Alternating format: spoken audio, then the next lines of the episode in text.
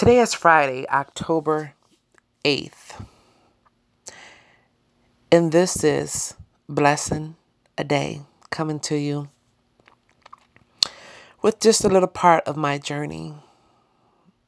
Um, this week I have definitely struggled with gender dysphoria in a way that I just didn't think would be possible right now. Um, I've been on hormones since January.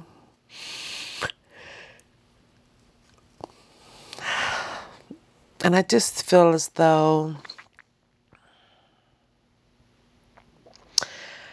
I understand why it is important to be around community but why there's a need to also separate yourself from community.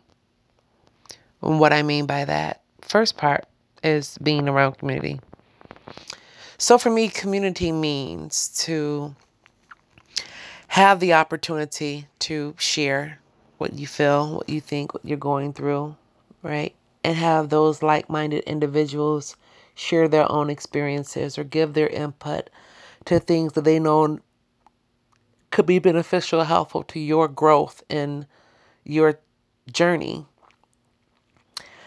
Uh, and so sometimes you find that others don't. Um, I, for one, have challenged myself on just learning better hair care for black women of trans experience in addition you know, before surgeries, right? So like before facial surgery, right? FFS. Um, you know, there are ideas of like how to pull the like the forehead, right? The hairline and the implants and things of that nature. So it's like our texture of hair is so different compared to what I see often getting these surgeries. To where I just really get concerned with how the experience is going to be for me.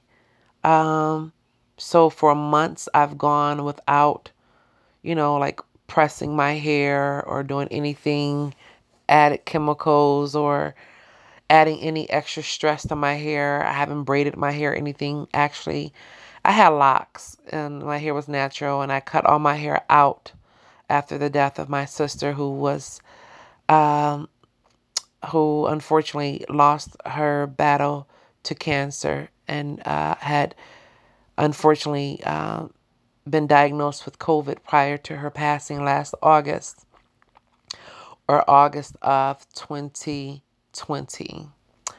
Uh, and so for me, since I've tried to re engage myself and understand what community means as a woman of trans experience. And what I mean by that is I often battle with what we have as um, as visuals, right? Those who represent, um, and you know, is not to call any of one in particular out. So I'll try to refrain from naming anyone, which I don't really know a lot of their names, but just yeah, a lot of these girls uh, are transitioning, but they're transitioning, you know, by their own measure or their own standards. Um, and what I mean by that is, I know girls who've had work done before starting hormones, uh, hormone treatment, uh, uh, and to not have such therapy. Uh, I think you know I could see like in the stretching of some of their skins and things of that nature. But this really isn't about those who've already done things to their bodies in order to uh, help.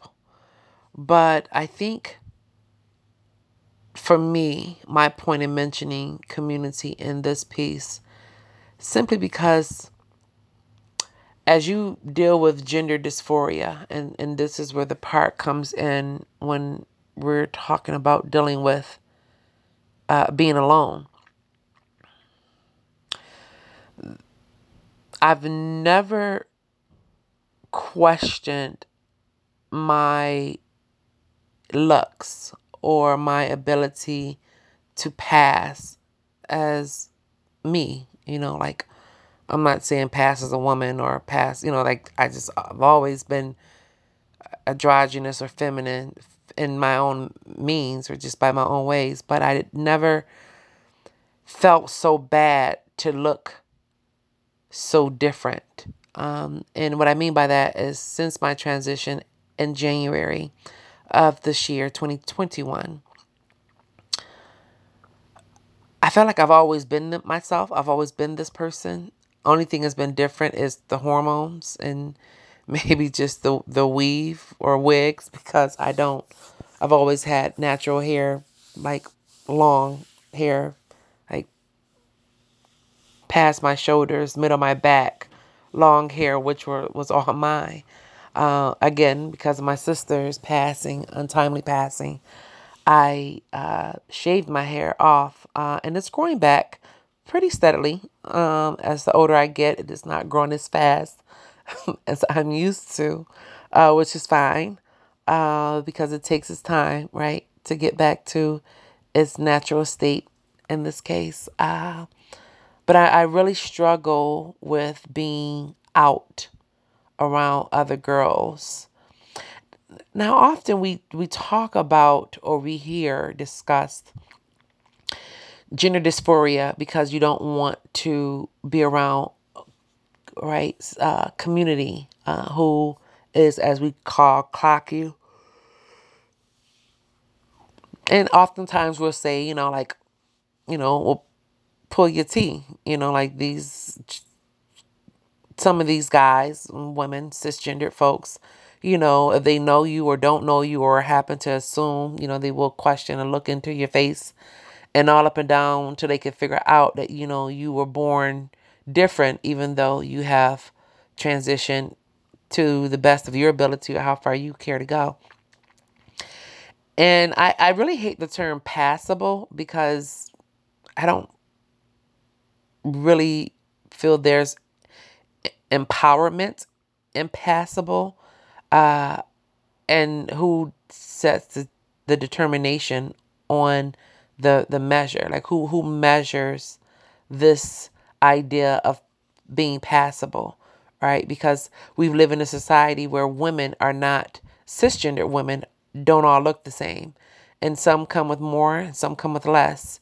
And to assume that cisgender women are going around assuming, you know, like if they're passable or not is not really where my struggle is. My struggle is more on looking at this very community that I've looked up to and loved and understood for so long, but I've always hidden myself because I never felt open enough to be on those front lines of my identity. More so fighting for rights and justice rights. All those things comes more easily for me growing up in the black church and speaking, public speaking, all those things come easily. But when it comes to standing in front of my sisters, uh, my sisters of trans experience, the dysphoria is a little different there. And I think this is where we don't have that conversation too often. We talk about cisgender girls measuring themselves or their beauty to each other and to the standards of men. But we don't often talk about how women of trans experience also deal with the same level of uh, insecurity, um, no matter of age. Uh, it never really goes away. I don't think completely until you get there on your own. That's that's a personal uh, uh, accomplishment or goal, which I would imagine some have reached. Uh, but I struggle with not wanting to harm myself, and what I mean by that is the physical harm in going out to some random, you know, person or basement, you know, certificate doctor or wannabe or someone who had contacts and and folks who know about the connections of the industry and and, and, and the hookup with with medical equipment and the hookup with cosmetic uh, implants I I don't want to to sound like I'm I I want to I'm not defending anything and I'm not looking to hurt anyone. I just simply struggle with how we as a community are expected to live our best lives or understand what we are and our identity and, and, and also in this battle of, of acceptance in a world that has already deemed us uh, unacceptable or uh, less as than less than others rather I really struggle because I I've never been one who was into the street life. I never was someone who was into the um, the nightlife. Uh, I never. Uh, I I always battled with my identity and coming out and being who I knew I was always at the very tender age of four or five simply because I knew the world around me, right? I'm an 80s baby. I grew up in, in the 80s. And so growing up in the 80s and 90s is much different than it is today. It was much different than it is today. So I don't always feel comfortable with waiting so long. I feel like I've waited so long. Whereas I see so many younger ones today with that courage, and even my sister had the courage to start very young um, and, and, and unapologetic about it. I just have s- struggled with trying to get on this path of, of my own womanhood, my own sisterhood with those who I look to for that guidance and just not feeling like I'm there physically. I just feel like emotionally, I'm just not there and as strong as I have appeared and I am, at times I just, I'm really battling with the fears and the hurt of my body. And I see that it takes so much out of you to um, not go a different route and getting questionable injections and seeing someone who may not be certified or have gone through the years of experience just to get that immediate look. I get it now. And I'm so sorry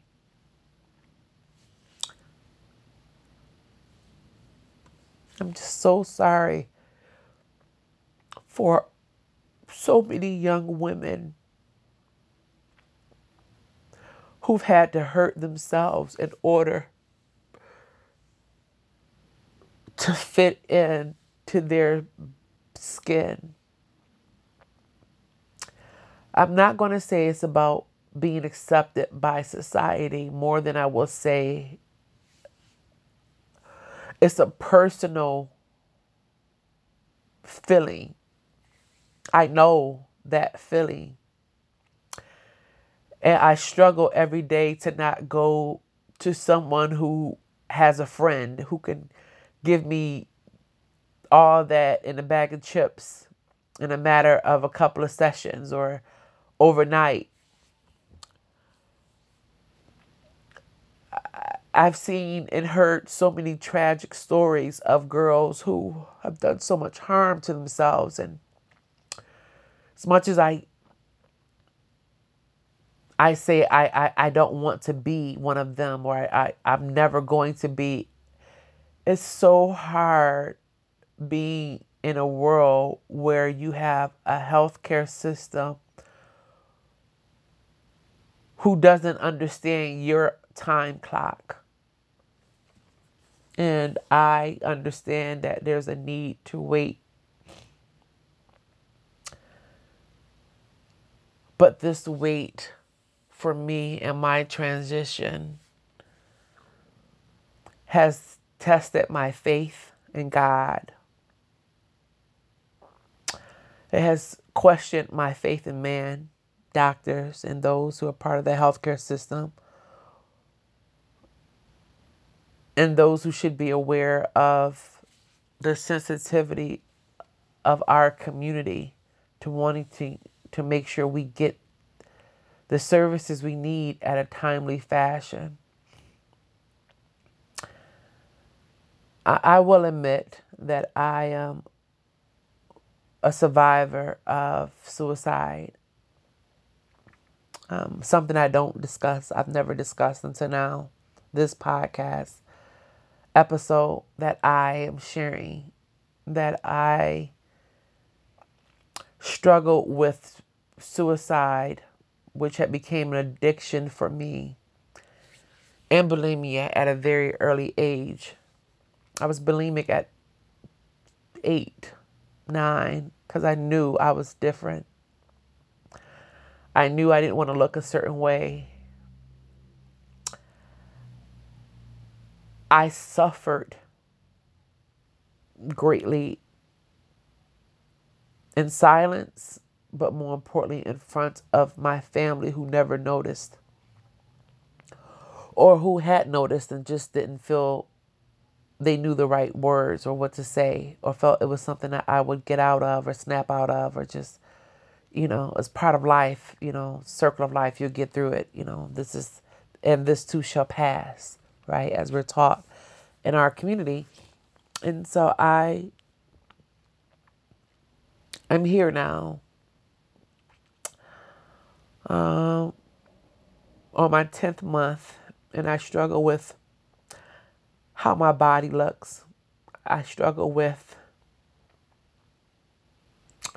how my face looks. I struggle with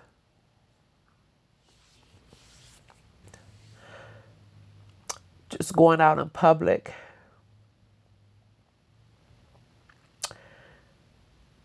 I struggle.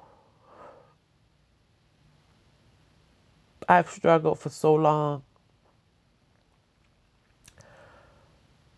And I'm grateful that I have doctors and a care team, a support team who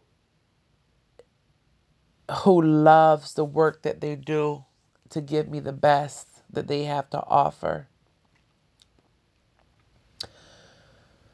But the majority of my care providers are also cisgender, straight identified individuals who don't go home or don't have to worry about the thought of have all my trans patients been seen or have their dates set for surgery or prepared to deal with this. For instance, and I'll be as candid, frank, and open. I live in on the East Coast, and I have chosen a doctor for top surgery, and that doctor is at University of Pennsylvania, uh, plastics. My initial appointment was amazing, which there's a YouTube video um, that I'll post uh, on that visit. And I just, I loved the appointment so much so that I couldn't wait to schedule my visit. Due to schedule dates, operation dates, and the holidays, that pushed a lot of my opportunities to have my surgery done moved. earlier I had mentioned to you that my sister had died of cancer and complications due to COVID. When the doctor's administrator reached out to me about my surgery that I was so excited to have done this year right away, seemed like barrier after barrier was in the way. The first barrier was there's no open appointments. Then it was everything that's available now the doctor can't see you on those days because those days are all on holidays and there are no scheduled surgeries on holidays. And then finally was, uh, do you think we can move your appointment further down for surgery because we have patients who have are survivors of cancer who need surgery too. And I just lost it. I lost it. I broke down thinking of my sister. I broke down thinking of those women who wanted to have their bodies back. And then I thought on how I felt blessed, selfish, but also overlooked all at the same damn time for wanting to give up dates to help, but still suffering in my own pain and dysphoria. I just, I look at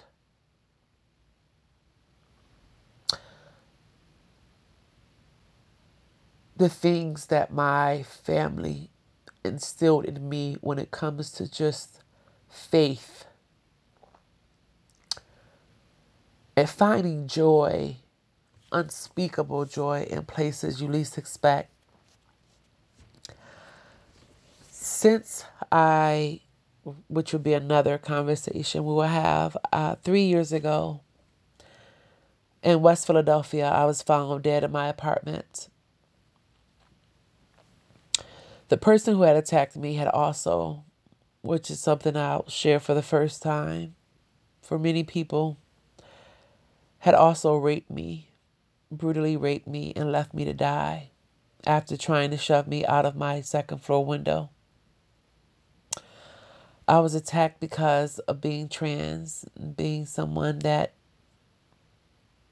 this person felt didn't deserve to live or be on the streets. I share that story because that experience is has been something that has uh, tr- contributed to my PTSD and to my dysphoria.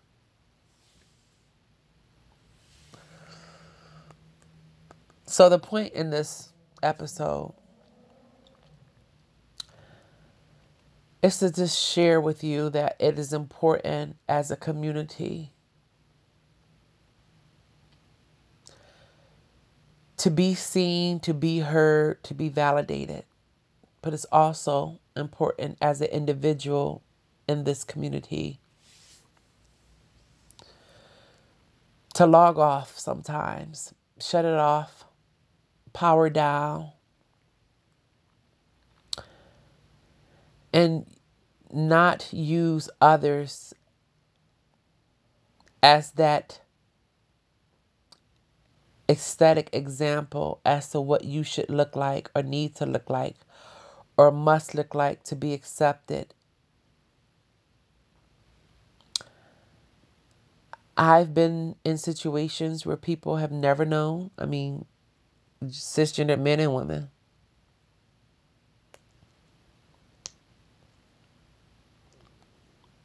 But I don't use that as an excuse to not tell anyone what they should know. I just use it to protect myself. My authenticity, my truth is really not about anyone. It was really just about me. Uh, I share with you what I choose to share when I choose to share it. But the point of this episode and this journey is for those of you who have transitioned to your happiness. Be that happy for others. Give that joy back. Share it because you know what it was like to not have it and to not be there for others. Reach out to the to the ones who are the most silent, the ones who don't have the most followers and they compliment you or visit your page just for inspiration, give them, see them, just see us. not everyone is seeking validation from others. We just seek it from those who understand who we are. And I'm not saying that's for everyone because some people have transitioned for fame and money, but that's a different topic for a different day. And they have not fully transitioned for that reason, but that's not the point either. To each his own. I'm just simply saying it's important to give back. And more importantly, for those of us who are watching, it's okay to turn it off. I literally logged off, turned off my television, logged off all of the social media accounts. I just, as beautiful as some of these men and women are, I just can't see anyone else look like where I want to be. And it's not to say that it's going to, it's never going to happen. It's just that right now, because I feel the way that I feel and that it hasn't happened, it just, it smothers me into deeper depression when I find myself struggling to be accepted by the very community that I've once had to help put together and fight for. And I just feel like without that support from this community, from my community, it just feels like sometimes it was just all in vain. No, I'm not waiting for Superman. No, I'm not waiting for, for Superwoman. but I, I am waiting for a day where we can all just be our true, authentic selves.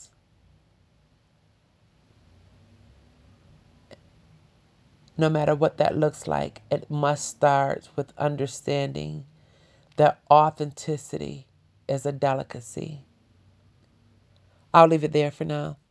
Thank you for taking the time to listen to this episode of A Journey to My Blessing.